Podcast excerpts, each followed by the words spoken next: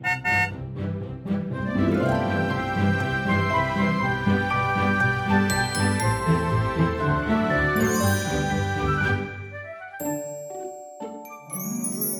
欢迎搭乘 JK 的身心灵游园车，Life is fantastic。我是 Jerome，我是 Kevin。Kevin，我们又回到职场系列了。对，我们之前职场系列已经聊过了，就是四大类型，嗯，然后六条爻。对，然后我们今天要来聊的，诶，这个题目还蛮有趣的，叫做四颗电池。对，不是九代能量中心，但是是四颗电池。对，因为以往我们都以为说人体里面只有一颗电池，因为那一颗电池就是最强大的建骨中心。对对对，对，但是其实。不是哦，因为其实我们人体里面一共有四颗电池。其实电池的意思呢，我们的专有名词是叫做动力中心啦。对对对对，对，它是一个 motor，它会有动力，会驱动着你去做事情的。一共有四个中心。嗯，所以其实这四个中心，我们就简单去解说一下。所以如果你翻开你的人类图里面，会有九个的形状吗？然后这九个就是我们的能量中心，有一些有演示，有一些没有演示，我们之后再说。但是我们先你去看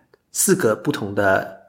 能量中心，最底下的一个正方形的，它就是叫根部中心；再上面一点的，就是有一个正方形在中间的，这个就是肩骨中心。然后在它的右边会有一个三角形的，然后它就是情绪中心。然后在它的左上方一点的有一个小小的三角形，那个就是叫心脏中心，在我们台湾比较多人可能会也会叫意志力中心。这四个中心，如果你看一下它有没有颜色，如果是它是白色的话，就代表这个能量中心它是没有定义的。换句话来说，它没有一种稳定的模式去运作这四颗电池。但是如果这四个有颜色的话，无论是一个还是四个都有颜色的话，这代表你至少会有一颗电池，你是有一个稳定的电力的运作。所以，其实如果大家很容易会觉得哦，投射者就是很容易没电啊等等的这些说法，其实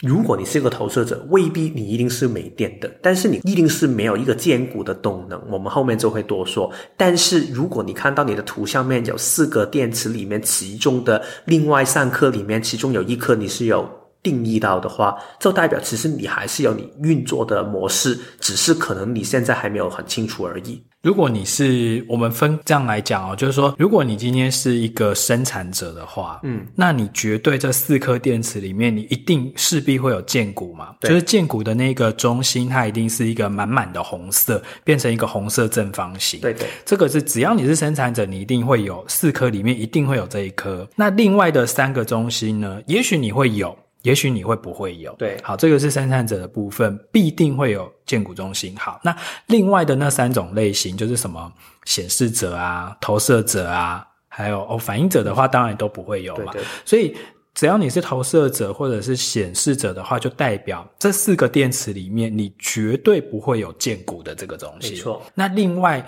如果你是显示者的话，你一定会在这三颗其他的电池里面，一定会有其中一颗。嗯嗯。因为这样子的话，你才有可能会被定义成是一个显示者。那如果你是投射者的话，投射者就真的很复杂哦。嗯。就像刚才 Kevin 讲的，常常大家都以以为说啊，投射者就很容易没电啊什么的，其实并不然。因为投射者它的设计非常的复杂，有些投射者它只是没有剑骨这个电池，但它其他三颗电池通通都有哎，嗯，那它怎么可能会说它完全没电呢？它还是有其他它的运作电力的方式。那有一些投射者，它是这四颗电池全部都没有，所以投射者是一个在电力上面比较复杂的一一种类型。然后当然就是反应者，就是四颗电池都一定不会有嘛，嗯，它甚至其他的能量中心也没有一个稳定的运作，所以这个我们后面还是会简单拼在一起，就是如果你真的四颗电池都没有的状况，我们在最后会再说一下，但是我们就会按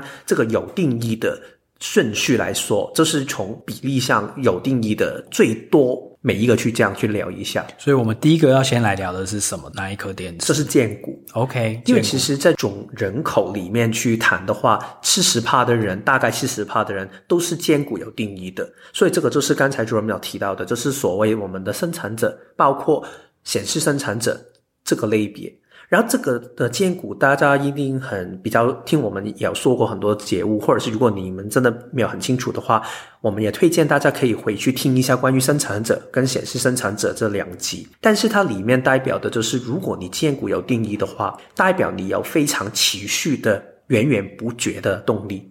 然后这一种动能，只要你要做的事情是一个你非常喜欢的事情，你很开心，你身体里面有喜悦的心情的话，其实你可以做过不停，其实你根本可能做到不想睡的。最好的状态，我们常常说嘛，生产者做事情就是你做到你真的很累了，然后你突然就是睡着了，然后醒过来继续去做。我记得我在念书的时候，我打电动也会有这样的一种心情，就是在沙发上面打电动，然后打到睡觉，然后你会打电动打到睡着。对啊，就是可能天哪，我第一次听到打十个小时，然后你真的很累，然后真的要睡。天啊！然后点餐也是在沙发下面吃，吃完之后继续去打。你那你还记得你那时候打什么电动吗？你怎么会这么入迷啊？GTA 啊！哦，那叫做什么？侠客猎猎，就是好没关系，没关系。懂 GTA 懂电动的人都知道 GTA 是什么。我好想知道它的中文是什么。OK，侠客什么的。OK，好。好，所以但是其实不代表荐骨有定义的这一种持续的能量，它只有好处没有坏处哦。因为其实我们之前也有提到的，荐骨这么大的动能，它最惨的地方就是这股动能你没有好好用它的话，其实它还是要东西去跑出来的。所以它一定那个能量，它一定要找一个地方可以把它宣泄出来。宣泄宣泄出来，所以有两个状况。第一个就是你很容易会用错地方，嗯，因为你很想把这个力量拿出来用，所以你可能会做一些其实自己身体没有能量去做的，就是你没有回应的事情，你抗拒的事情。但是因为其他人叫你做，所以你就做，然后这个你就会让你在过程里面会有很大的挫败感，或者是气馁的感觉。这个在大部分上班的人大概一一定有这个感觉。对，另外一种情况就是。我现在有很多的体力，但是我根本不知道我应该用来做什么。嗯，好像每一天我都没有办法好好用自己。嗯，所以一方面可能你为了发光自己的动能，所以你就不停的去卖命帮对方做事情，就好像人类图常常说，生产者很容易会变成别人的奴隶。但是另外一种状态就是你真的是白天没有事情做，然后你就是坐着，然后晚上就睡不好。所以生产者的动能。有好的地方，同时他会也有他自己痛苦的地方。嗯，所以其实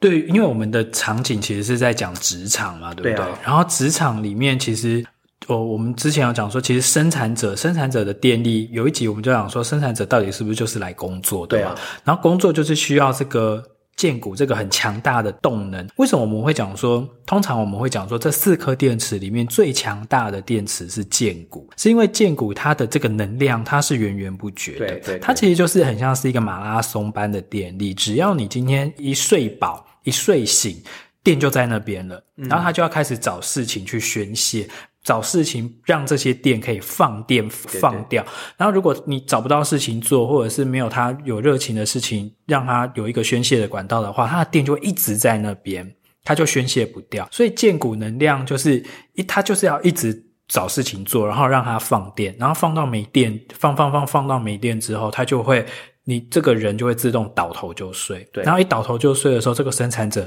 的筋骨就开始在充电了，嗯，然后他就会开始充充充充到满了之后，他又会睡醒，睡醒之后他又要开始去找事情做。所以其实我觉得生产者真的如果在职场上面，你想每一天都过得很好，过得很满足的话。最好当然是找一个你非常热热情做的事情。这个热情，我觉得在我职场解读的时候，很多人会有一种误会，就是觉得我要找一个一生都很有热情的事情。嗯，但是其实不一定是这样的。可能你这一年的热情就是赚钱，然后你很有动力赚钱，那就 OK 啊。嗯。但是下一年你可能很想去找一个工作，可以让你发挥的很好，然后你就换别的热情，热情可以不停的变的。这个只要你身体里面在这个当下有热情就可以，但是只要你在这个当下你可以做自己有回应的事的话，你就会有很大的满足感，然后你这个生命你就可以过得很好。嗯，所以其实如果你的同事或者是你的，其实应该大部分在公司里面，大部分的同事都是生产者，比较多了，然后大部分的长官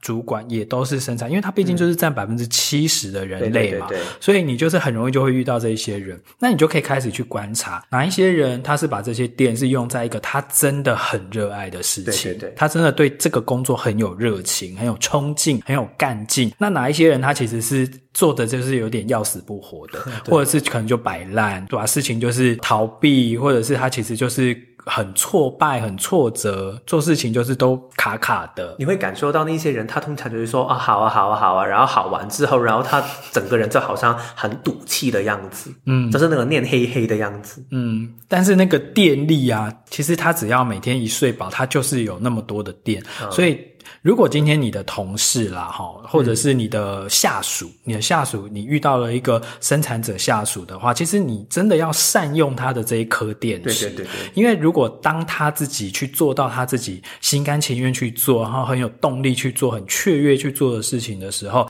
这一颗电池就能为你所用，对，停也停不了，停不了，因为它一定要把这个电全部放完。尤其是我们之前有一集专门讲显生跟纯生的差别嘛。如果你的这个子弟兵或者是你的这个下属，他就是一个纯生，纯生他在做他有兴趣的事情的时候，他就是一定要做做做做做，这列火车他中途是不会停的。而且我们有一次在谈人类图跟职场，然后类型这个部分，我们也要说到一个点，就是如果你的同事是一个生产者。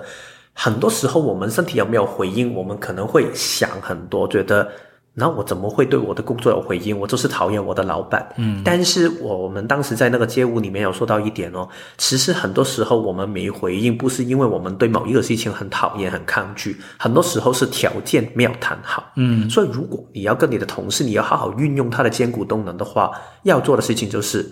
好好理解对方的需要，然后。问对问题，让他对你现在给出的这个提议，他觉得要回应。当他有回应的时候，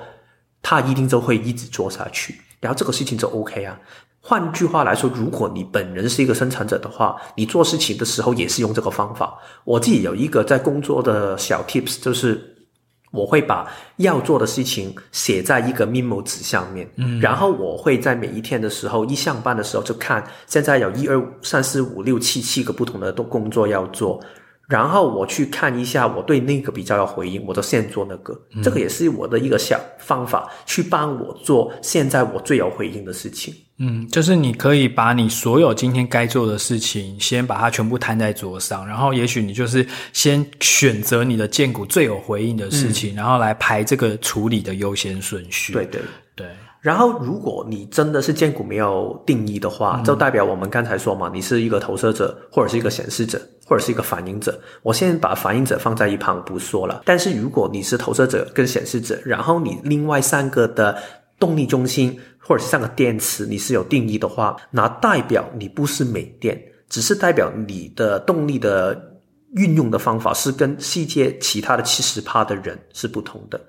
换句话来说，你的那个能量的给出去的时候，你就要接受自己不是一种持续的输出的形态。所以你会做的事情就是，可能你要做一阵子就要休息一下。我们后面会多说一些，其实更不情绪跟这个心脏中心，心它的那个 cycle，它这个动力的运作的模式都会有不同，但是他们的共同点都是你没有办法可以持续不停的做。对，所以我们后面就会说，如果你真的是这个状况的话。然后你接受自己的动力状态不同，然后挑一些更适合自己的工作就可以了。嗯哼，OK。那我们刚才聊完了建股中心的这颗电池，我们接下来聊第二颗这个根部中心，也就是这整张图最下面的那个正方形，这个根部中心。这根部中心呢是叫做什么？就是压力可以转换成电力。对对对对，但是什么是压力？其实每个人对压力的概念的认知真的很不一样。对对，然后好，OK，对这个地方我们要先来讲一下说，说今天的这四颗电池啊，因为我跟 Kevin 都是生产者嘛，都纯生，所以我们一定两个都有这个荐股中心。嗯、那很好玩的是，其他的这三个呢是。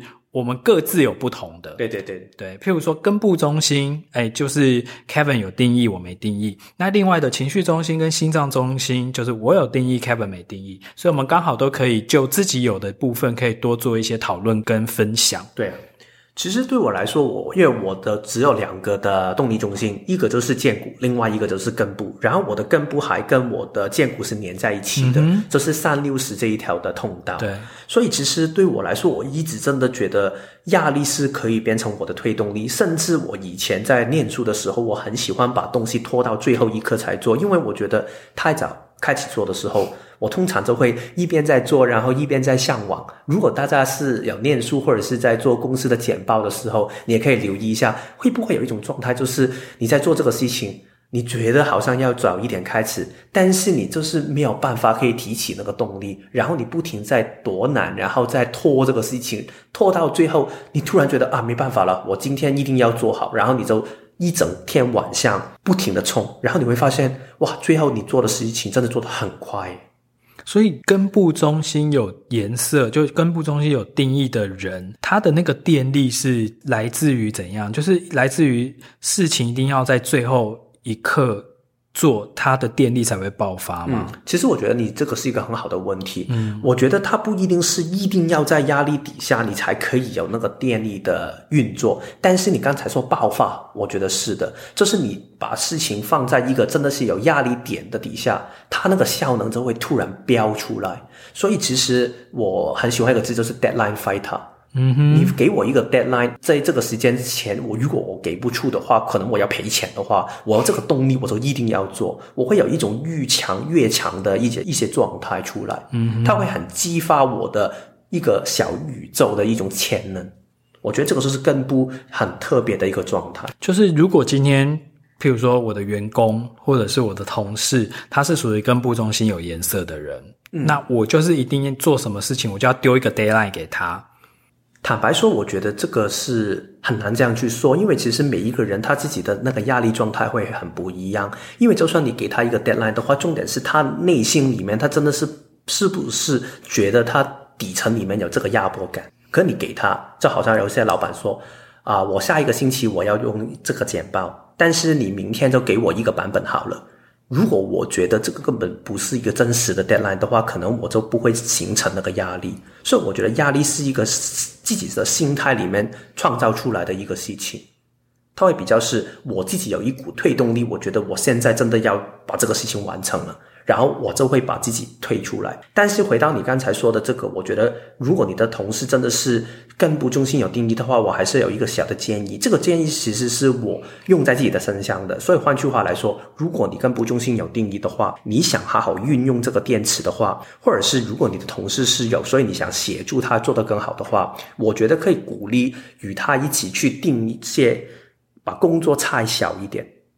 然后要定下一些 milestone，就是一些通关点、一些里程碑，就检查点、检查点这样的一些状态。因为其实你给一些这样的点的话，他就会觉得哦好，所以这个 deadline 我就一定要给。这个 deadline 做的好处就是，你不会到了最后一天，你才突然发现原来我什么都没有做。因为其实虽然我们刚才说根部中心有定义的人，他是享受这个压力底下去工作的，但是。他通常有一个很大的盲点，就是你很容易会轻敌，你可能都会对自己可以处理压力的能力太有自信了。这个代表就是，如果我现在觉得好，拿我十个小时就可以把它完成，拿我十一个小时前开始做，拿我时间就可以赶得及了。我以前很多时候做事情就是这个心态，但是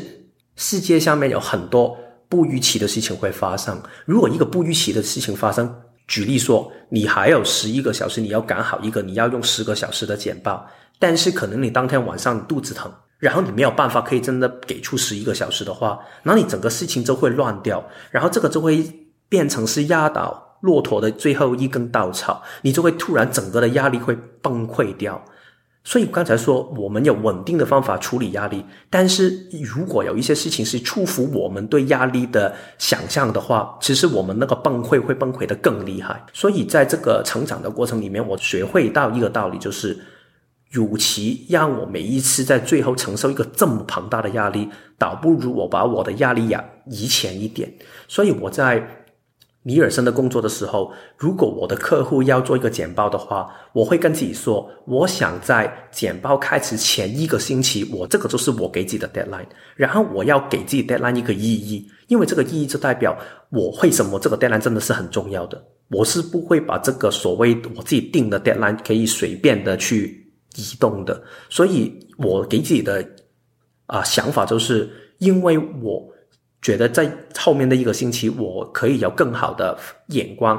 放下一阵子，然后重看。所以我现在在做我的解读的时候也是这样，我会先做一个版本，然后可能过了三天我再重来做。所以其实这个也是一个 deadline，但是我把那个 deadline 分成几个 milestone，几个小 deadline，这个是我在根部中心运用的时候的一个学会的道理。嗯，我觉得你讲的非常好诶，因为其实根部中心有颜色的人啊，我真的最常看到就是，譬如说，如果我有同事他根部中心有颜色，就会像你讲的，就会他很习惯性的把事情拖延，就是放在那边，然后视而不见，然后他就可以很悠哉的去做其他的事情。那像我这种空根的人，我就紧张的要死，我就觉得说，你为什么不赶快先做？做好之后，你不是就可以就是放一颗心了吗？你为什么事情都一定要这样拖拖拉拉？譬如说。假设我们礼拜三的时候要交一个 proposal 出来，那你都一定要拖拖拖拖到礼拜一或礼拜二才开始去动作。嗯，然后就像你说的，如果中间，譬如说，好，礼拜三我们要交一个东西了，对不对？那礼拜二的时候你才开始做。当然啦，你有很强的压力可以转换成动力，你可以哦，因为有时间 deadline 的压力的时候，我可以做得很快，然后就是爆发力干嘛？但是如果刚好要死不死，礼拜二这一天遇到了什么突发事件呢？遇到了一些什么横生的意外或干嘛，然后你就、哦、你就没有办法去做这个爆发的动作的话，那礼拜三不就开天窗了？而且在不懂人类图的人，大概就是觉得每一个人都一样嘛。所以其实好像刚才 Jerome 这个例子，如果我是跟 Jerome 是同事的话，的话我会觉得，那我们星期三才开工作不就可以了吗？但是我们忽略掉，原来他是不喜欢在压力底下工作的。嗯，所以在这个情况下，要不他很受苦，要不他还是完成这个事情，但是最后就是做的大家做的不开心。我以前年轻的时候空根，因为我空根嘛，所以我很容易对压力敏感。嗯、然后只要如果今天假设是一个团体的报告或一个团体的什么作业，然后其中如果假设遇到那种根部有颜色人又在那边拖拉推，嗯，然后又要等到最后一刻才做的时候，我都会习惯性的就是一直去催，或者是我就干脆啊算了，也不要催了，催也没用，我就自己把工作拿起来做。哦，然后这个就是我非常需要学习的一个课题。好在我后来就学会了这个功课，嗯、我就会一开始我们就。就先把事情讲清楚，你负责什么部分，我负责什么部分。那你自己的部分，你要怎么去拖延或拖拉，那个是你家的事情。嗯、可是我就不要过度的去承揽你的压力，嗯，然后我就负责把我自己的这个部分顾好就好了。对，因为其实我。听你这样说，我觉得也真的挺难受的。就是当你在紧张的时候，他们就在拖拉；当你到最后的时候，你想按自己的节奏做事情的时候，他突然就是那种有压力的人就是这样。当他那个压力感出来的时候，他就会不停的催赶旁边的人：快快快，快一点，快一点，快一点。来，我们快做。你你说你说空根吗？啊、就是根部有有定义到了最后的。对，而且我觉得那种很烦，是他自己会变成一个很焦躁的状况，对对对，对，就是很像躁郁症爆发。他比较享受，但是旁边的人应该很辛苦。对啊，他自己在那边享受他那种肾上腺素飙升的那种快感，因为其实根部中心的人有颜色，他其实就是要享受那种我一鼓作气把所有的事情全部一次做完。嗯，对。但是为什么我会之后慢慢学到，就是因为我之前是做行销嘛，嗯，像营销有很多事情就是不是你想赶，你就可以强迫别人跟你一起赶的，因为很多时候我们有广告公司那些 agency，所以你要给时间别人做事情，所以我比较习惯就是先把一个工作的大概六到七成的部分先把它做好，我先冲一轮把它做好，这个是我的压力给自己的一个 deadline。所以可能我现在不是看什么时候我要把这个东西完成，我是看我现在要冲它，先把它冲到六七十趴，然后我就把这个东西完整的放在一旁，放到到了最后的一天或者是两天，我才把它重新拿出来去做一个 polish，就是去把它弄美一点。我现在写我每一个星期的文章是这样，然后我去做 podcast 的剪辑，我也是这样。所以如果我跟 Jerome 去做的时候，我也是会早一点，因为我知道他需要时间去看嘛，所以我也不可以放到最后一秒去做。所以我通常会把那个时间设定在早一点。我觉得这个两方面，一个就是你对跟你合作的人的一个尊重吧。嗯，然后另外一个就是你也去确保你自己的出品真的是一个好的状态，所以你给他时间，可以有一个用一个不同的眼光，或者是用一个不同的压力感受去重看同一个事情。我觉得这个是干部中心可以学会的一个智慧。对，但是像比如说像以你这样子干部中心有颜色的人啊，如果叫你事情先前面先开始做，然后做个先做个六七八分，就是先做个七分满这样子，然后之后再把它全部做完，你会不会觉得你前面做那一段的时候你是没有动力的？我自己动力是不够，我自己是没有的。我以前可能会有，哦、但是我现在是觉得，因为我很想把它冲完，我就可以做其他事情。嗯哼，我是我觉得，因为刚好我不知道是不是因为我的一条通道是二八三八这一条通道，简单来说就是我会很找到一个意义，我才有动力。因为这刚好这一条通道也是连在根部嘛，所以其实我会找到一个意义，我就可以让我找到一个动力的来源，去把我推出去。但是我觉得大家也可以尝试一下，有没有办法可以让自己把一些工作提前一点做，然后自己是觉得能量上是舒服的。因为我觉得，坦白说，把所有事情放到最后一秒去做的时候，你是可以把事情做到，但是不是做好。然后我我最后就是要提供给跟我一样就是空跟的人，跟部中心空白的人，你在职场上面你自己要小心一件事情，就是说你身边的人或者是你的主管，你的这些同事，如果他是跟部中心有颜色的人的话，那其实你尽量能够少跟他们 接触，或者是保持一个。距离，因为其实你跟他们太近的时候，其实他的这个根部的压力会填满你，嗯，然后你就会呈现两倍的焦虑，你就会更想要觉得好有压力哦，我要很急着赶快把待办事项都做完。嗯，那这个时候你就会一直活在一个很焦躁、很不平衡的状态。但其实空根的人，你生下来本来就是要去过一个比较慢的生活的，嗯，你不需要每天这样子赶赶赶、催催催、急急急。而且我们用比较就是常常说的一句，回到内在权威跟策略的话，其实你的身体会帮你找到一个对的节奏。就好像如果 Jerome 作为一个例子，就是他有一条是韵律的通道，只要他可以保持自己的习惯的话，他不管其他人的一些干扰。哦，是啊，你很赶，那没关系，我还是喝一杯咖啡。这样的心态的话，其实他就可以自己 go with the flow。对，然后其他人的压力还是会有，但是他就可以选择，哦，哇，这个人很大压力，所以我走开一点，我。享受我的咖啡就可以，因为我有自己做事情的节奏。嗯，好，那我们接下来讲第三颗电池，这颗就是你有我没有的电池。对，所谓的情绪中心，这个最右右下角的这个情绪中心。那这个情绪中心的电池，大概百分之五十的人类应该这个地方这一块中心都会有颜色嘛，对不对？啊、那因为你这个地方有颜色的话，就代表说你的设计里面一定是所谓的情绪内在权威型的人，嗯、就你的内。内在权威就是这个情绪中心。那情绪中心这两个字，顾名思义，就是说这个电池它的电力是决定于你的情绪状态。嗯，就是说，如果你今天是在一个情绪很高涨，比如说你被某一件事情大大的感动、大大的触动，你可能就会升起一股能量，升起一股动力，你会想要去完成某件事情。那、嗯啊、如果没有的话，你今天就是。没有那个心情，或者是今天的心情就是很低落，那你可能就是完全没有动力想要去做任何的事。所以在你的工作的经历里面，真的是会这样哦？会啊，其实还蛮明显的啊。哦，是哦。对，但我以前就是在认识人类图之前，其实我其实是一个。不太意识到自己情绪，然后我也不太尊重自己的情绪。反正我觉得啊，公事嘛，就是该处理的你就是得处理，不管你今天的心情再好或再不好，高低起伏不管，反正你该完成的工作你就是要把它完成。可是现在我比较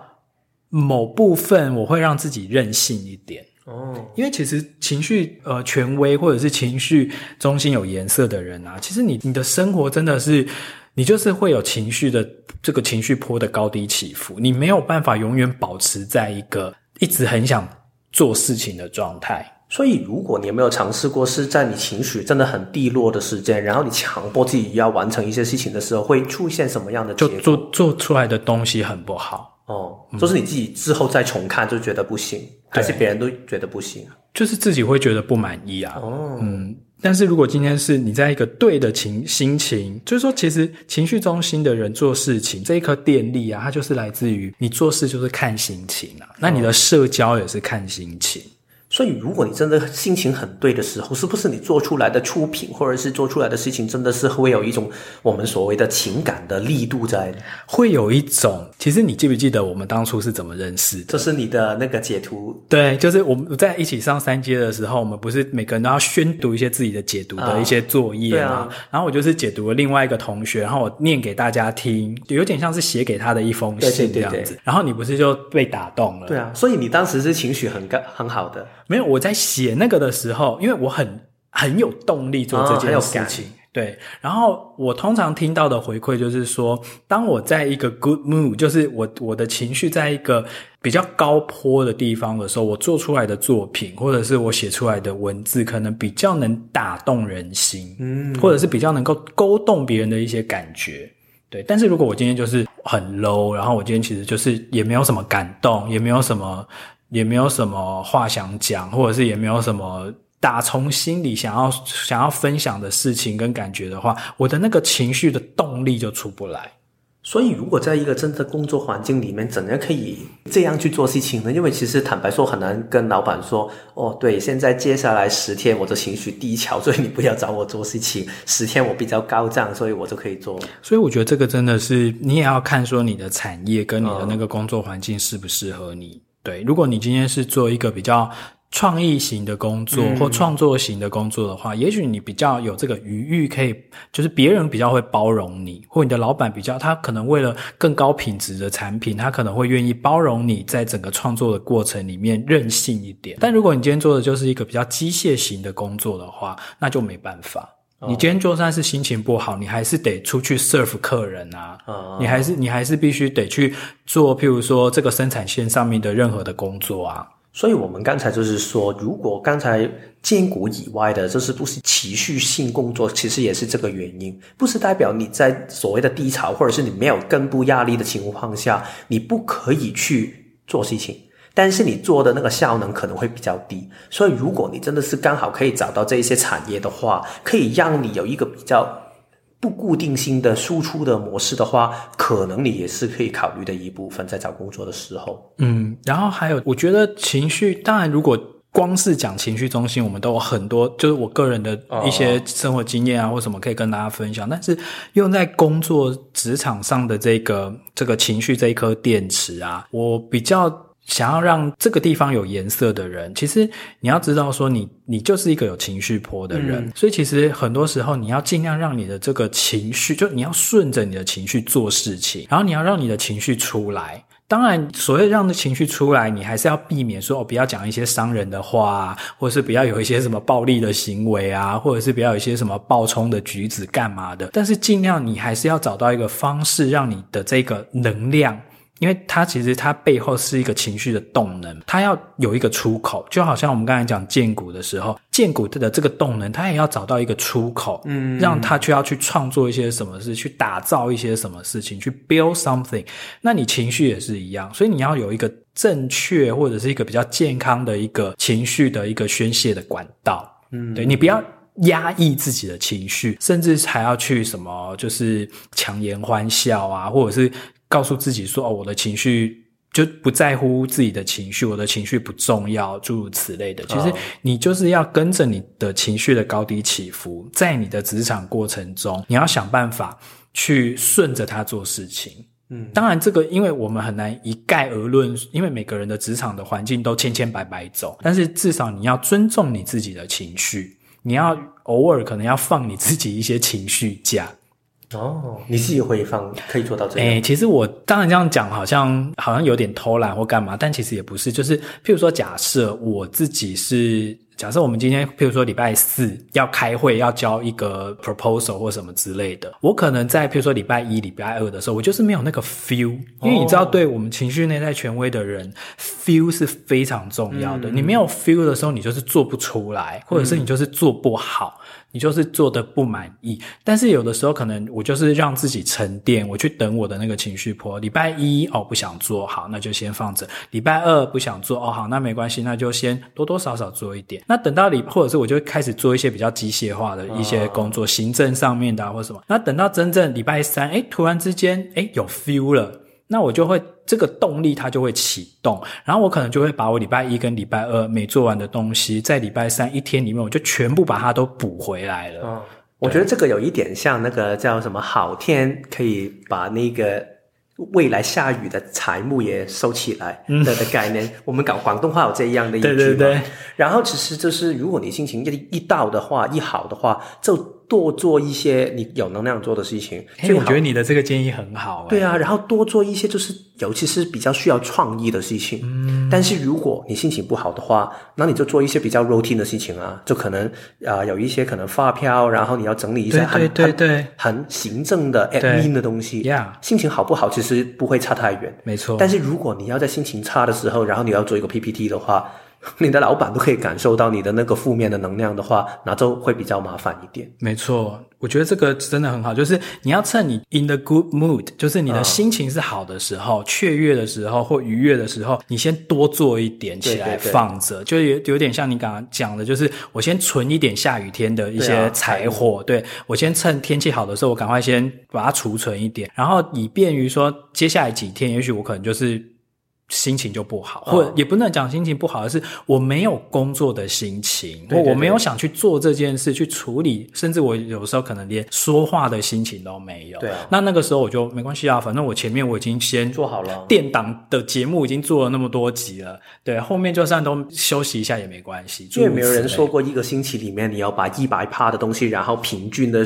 就是分开每一天去做啊。对，你可以一天如果做完的话，另外四天你去放假，其实。老板可能会不喜欢，因为他可能觉得你一天做完一百，然后你四天都要这样去做。但是你自己可以清楚自己的做事情的方法，就这样就可以了。然后我还要再提醒一点，就是说、情绪中心有颜色的人啊，你在职场上面，你真的要意识到一件事情，就是说你的情绪对你周边的人真的是很有很大的影响力。嗯，你会冲击到别人的情绪，或者是尤其你身边刚好又是一些情绪中心空白的人，他真的会被你的情绪给淹。没，或者是被填满。然后让人家觉得很有压力，但你自己却不自知。嗯，对，你可能觉得说没有啊，我很做自己啊，我就开心的时候才跟你们讲话，啊，我就不开心的时候我就摆个脸给你们看。嗯，但是你的这种无形的这种情绪的压力，会让你身边的这一些人其实会觉得很不舒服，而且会觉得说你到底在干嘛？一天到晚这样阴阳怪气的。嗯。所以其实我会建议，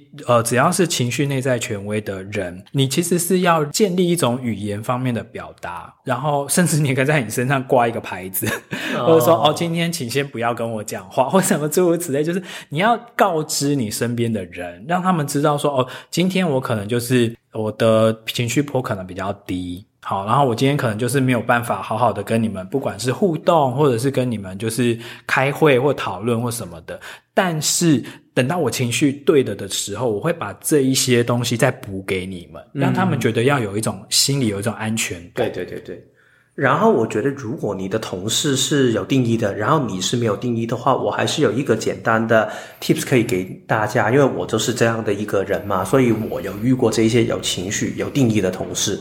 不要把他们在这个当下说的答案，或者是给你的一些命令或者是方向，当成是一个唯一的答案，最好是。让那个子弹飞一阵子，嗯，所以这是如果他给你一个方向，或者是他跟你说了一句话，不要看得太认真，因为其实我觉得情绪没有定义的人很容易觉得。你这样说，这是代表了你最后的答案。嗯，但是对情绪有定义的人，他们没有这样的感受，他可能只是当下的一个反应而已。当下他可能因为他的情绪的遮障或情绪的干扰，导致他说了一个也许不明智的话。对，但你不要把他讲的这个话往心里去。对。然后，所以如果刚好可能你老板跟你说，现在你就要这样做，或者是你这个 PPT 真的做的很烂，嗯，然后你好伤人哦。对。他们可能真的会这样，因为他们真的有这个感受出来。但是不要把它拿得太进心里面。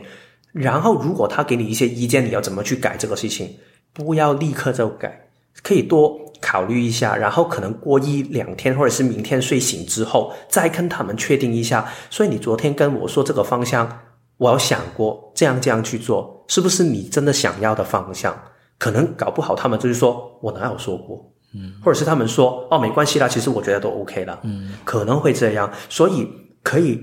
让那个决定的时间给多一点空间，对方去可以感受一下，其实他这个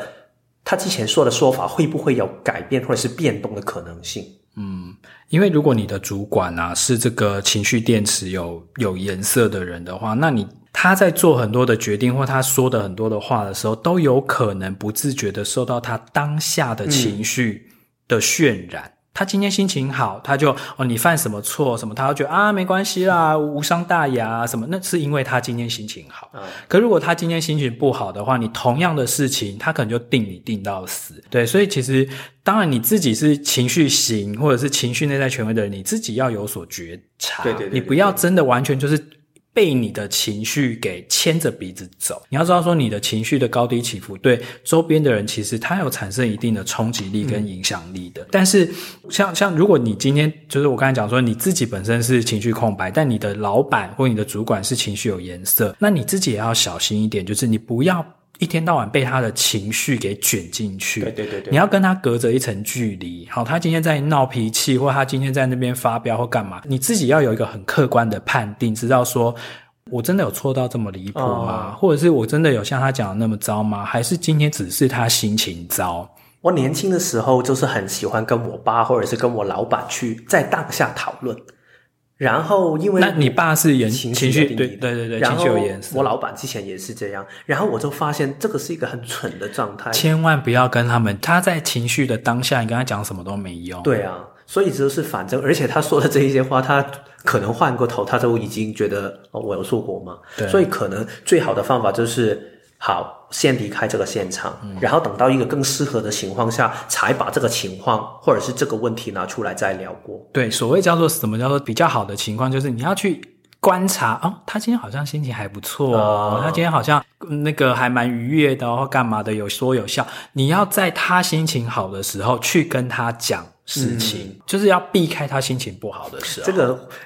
又是回到我们刚才说那个，在好天的时候，就是多砍那些财物；老板在心情好的时候，就多拿一些建议，问他要不要这样去做。对对对，然后他可能就什么都觉得，哎，好啊，这个也不错，那个也不错，OK 啊，你们觉得好就好啊。犯错的事也是找这一天跟他说。对，所以如果要谈加薪或什么之类的，啊，也一定要趁他心情好的时候提。对，然后他如果心情已经不好，已经在那边耍脾气或发飙，就不要在那边跟他争对错了。嗯，因为没有意义啊。好，所以我们到最后一个的电池，心脏中心，又就是我们有时候会叫的 ego center 或者是意志力中心。对对对，所以心脏中心它其实有定义的人真的比较小哦，只有三十七趴的人。嗯，然后这个特别的就是一种很短跑冲刺型的一个电池，所以这个也就是 Jerome 有，但是我没有的一个电池。嗯，我们刚才有讲了其他的电池，就是譬如说压力中心是压力可以转换成电力嘛，然后情绪中心是情绪对的时候它可以转换成电力。嗯，那我们现在讲的这个心脏中心是什么可以转换成电力呢？就是意志力可以转换成电力。哦。那意志力是从哪里而来的？所以心脏中心有颜色的人，你一定要知道说你的那个电力啊，它是来自于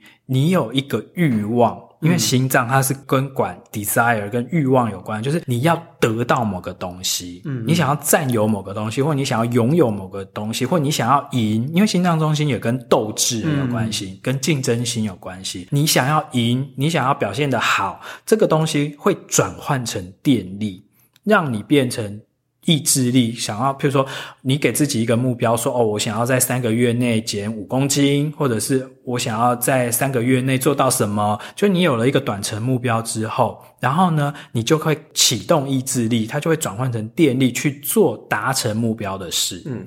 然后我觉得这个目标有两个很重要的部分。第一个，那个目标是要这个心脏中心有定义的人，他真心觉得这个是我的一个目标。嗯，我真的是很重视这个事情，他才会有这个动力。所以我觉得，在一个公司里面的相处，如果你的下属、你的同事是有这个定义的话，你可以先去感受他的企图性，然后跟他一起去做一些沟通，去了解。他重视的是什么？然后跟他一起去找出一个他自己愿意认同的 KPI，这是一个标准。他做到什么标准之后，他会得到什么样的一些呃利益或者是一些奖赏奖励？嗯，这个很重要。其实就是要给他钱啦，啊，钱是最有效的。对对对，因为其实这个所有我们刚才讲的这四个中心里面啊，这四个电池里面，唯有这一个心脏中心，它就是跟所谓的资本主义啊最相关的。对，因为心脏中心它在管的其实就是那个资源，就是钱，嗯、因为它其实是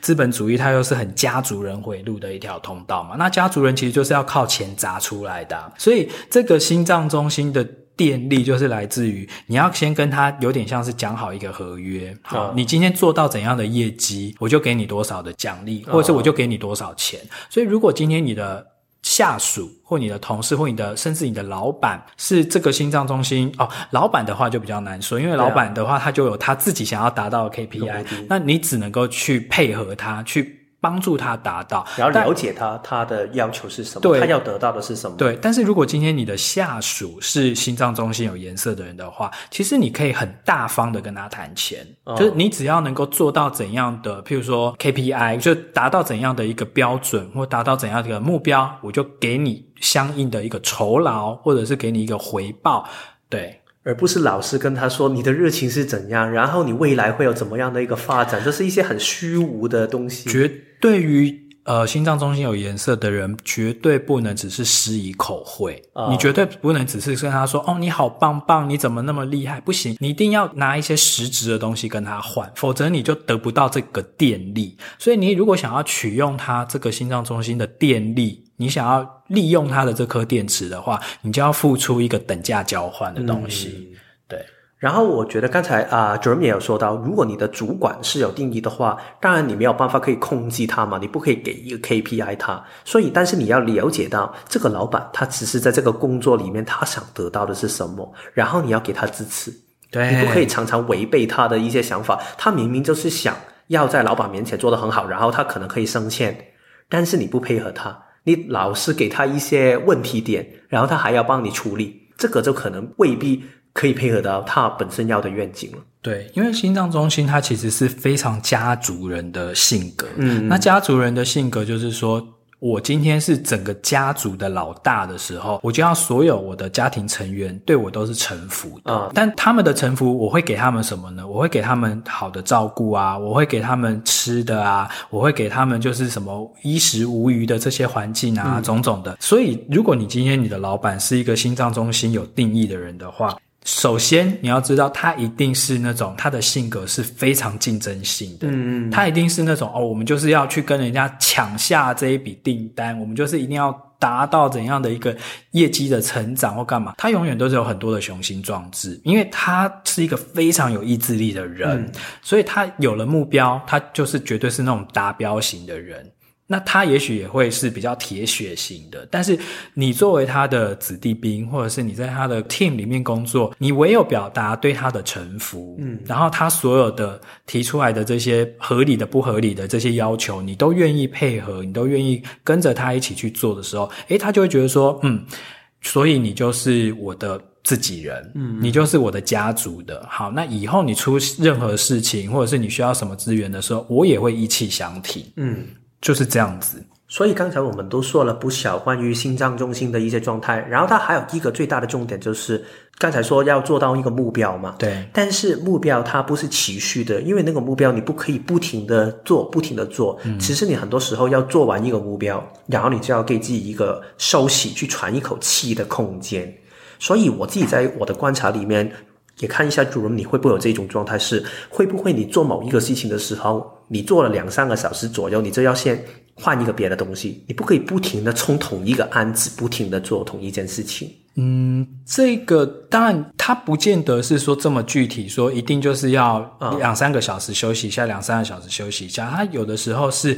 它就是一个。因为呃，心脏中心的这个电池啊，它是一个短跑，它是一个冲刺型的跑百米的那一种，跟荐骨中心的那一种就是长跑型的马拉松的持续不断的那种电力是不一样的。但心脏中心的人，就是你一定要把握说你在做某一个专案，或者是你现在想要达标，像比如说我刚才举的说三个月内我要做到什么东西，嗯、那这三个月内里面，你是不是就有意志力每天做个譬如说十分钟，或者是每天背五个单字。或者是每天怎样怎样怎样，然后到了三个月之后，你就要去检视说，我有没有达到，譬如说我那时候设定的目标，譬如说假设啦，就是我托福就要考到几分，或者是我 IELTS 就要考到几分，嗯、类似这样。然后你达标了之后呢，你的这个短跑的冲刺是不是已经达标了嘛？嗯、达标之后，你一定要给你自己休息的时间，你就不可以说，好，那我开始准备下一个冲刺，因为你冲刺的话，你都是用尽全力的，对对对，所以你用完全力之后，你达到目标。那之后，你就是要给自己一个喘口气的一个时间。所以，我觉得在如果你意志力中心就是这个心脏中心有定义的话，你可以记住一个字，就是 work smart, play hard。嗯哼，就是你。做事情的时候，尽量找一个方法可以让你做得更有效。嗯、但是你做完之后，你就要好好享受做完之后的那一段时间，休息也好，做自己喜欢的事情也好，就是用这一种短跑型的。所以，其实，在工作里面也其实比较适合做一些可能专案管理，因为专案管理就可能你现在如果你做行销，一年你做一个品牌的大型活动，做完之后，你其他的时间还是要上班，但是就可以比较闲一点。这个就是一种的做法，或者是你跑业绩，所以只要我跑到那个数字，然后我还有很好的一个奖励的话，然后老板就不会管我要不要去回到办公室，因为反正我已经做到我要的目标。我觉得在如果你心脏中心是有定义的话，这一类型的工作也可以比较多考虑一下。而且心脏中心有定义的人真的很适合做业务方面的工作。对，对，好，那我们讲完了这四颗电池了之后，我们结尾的地方我们也要来讲看看，如果今天有人他刚好这四颗电池，他这四个中心都是空白的话呢？嗯，那我有说他太不幸，太不幸不会，没有啦，这就代表他命很好啊。哦，是哦，他都不用动。对对对对对。如果真的可以找到一个不用动，但是其实当然我们是说笑了，但是我觉得重要的是。那你真的要去接受这个，就是你的一个设计。那大概有多少的人类会是这样子啊？当然，我们没有一个很啊、呃、准确的的数字，但是大概其实我之前有算过，大概三趴的人，或者是每十个的投射者里面，就会有一个是没有电池。嗯，对。当然，另外还有反应者，所以只有投射者跟反应者是会有机会是一颗电池都没有的。那像他们这样的话，如果说哦，我都没有稳定的电力，那他在职场里面，他主要要。Play 的就是他扮演的是一个什么样的位置呢？嗯，我觉得我自己看就是有两个不同的面向你要去了解。第一个就是你真的要完整的接受你自己要卖的是头脑，是卖你的想法，或者是卖你的精神力，就是你想到一个东西，或者是你如何让别人去相信一些事情等等的。但是你卖的不是跟别人去拼体力，对，所以不代表你不可以工作，也不代表你不可以跑业绩，但是可能你比较是一个主管。可能你不需要每一天都是非常努力的，就是我要跟别人一样，就是一个星期要做四十个小时。可能你只是做一个主管，然后你看到一个很大的重点，然后你跟你的团队去做一个很重要的事情，让他们的业绩可以跑出来。然后你只是卖一个想法而已啊，你的贡献就是一个想法，但是你可以让整个团队可以做得更好的话，那你就是有你的存在价值。你不需要跟别人去拼时间，所以他不需要去做这些需要电力的东西，对不对？他只要去去做的就是说，让我们整个团队，因为你刚才说卖想法嘛，就是说看看我们这整个团队要怎么样可以更有效率的运作，或者是我们整体要怎么样再去提升、再去 upgrade、再去优化我们的产品。嗯，比较是这样子。对啊，其实这个也真的是挺符合投射者跟反应者的概念，嗯，因为投射者就是协助别人成功嘛，嗯，反应者就是去留意这个环境里面有什么东西要注意的，所以其实我觉得一颗电池都没有，你真的比较大的贡献就是让别人看到到问题，然后让他们去做这个事情。但是因为其实一颗电池都没有，不代表你永远都没有电力做任何事情，因为你还是会在别人的旁边，你的能量中心、你的那个动力中心还是会两倍的启动，然后还有流日的这一些的影响。所以其实我觉得另外一个。一颗电池都没有的人，你们可以学到的课题就是，你要很聪明的如何可以借到别人的电力去做。借的电力就是，如果我现在要创造一个事情，你很想去带来一个改变的话，那你就是要别人去配合你，然后去用他们的能力去做这个事情。让别人好像刚才说嘛，你怎样可以好好的运用到生产者他的那个持续性动能？你如何可以透过给一个好的 deadline 去让那个更不中心的人有感受？如何可以令情绪的人在 good mood 的时候可以有更好的产出？如何可以令心脏中心的人他们有一个好的 KPI 可以让他们动起来？其实如果你有能力可以让其他的这一些。啊、有电池的人可以有更有效的运作模式的话，整个团队就会更好用。这个就是借助别人的电力的一个说法。然后还有一点就是。你自己的电力也要好好的分配。我之前有听过一个说法，就是如果你钱包只有一百块的话，你不会一天早上你买个早餐就买了八十块吧？你大概就会好好分配。所以如果你已经明白的知道自己的电力是比起其他人是没有这么多的话，那当然你就是要好好用它，不要老是去把你的电力，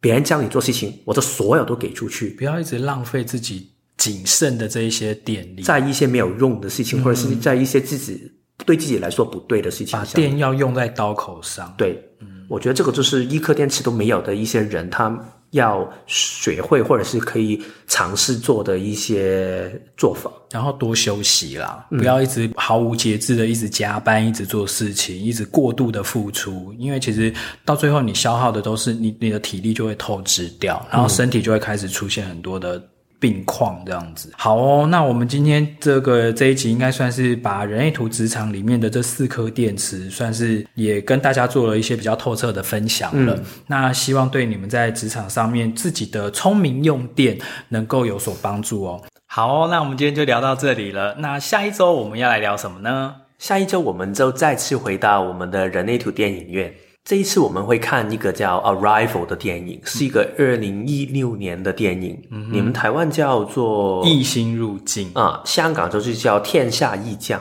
广东话怎么说？天煞义工。对，那这部电影呢，就是这一周，如果大家有空的话，就可以先找来看。但是我们要先讲，就是这个是很遗憾，就是它在 Netflix 上面并没有，就以前有过啦，可是它后来就已经下架了。嗯，对。但是我们自己在就是 My Video 里面看，其实也挺方便的。对，所以大家如果有兴趣的话，也可以去看一下，就可以用你各种的方法，然后先找来先看一下，然后下一周我们再来讨论喽。就下周再见喽，拜拜。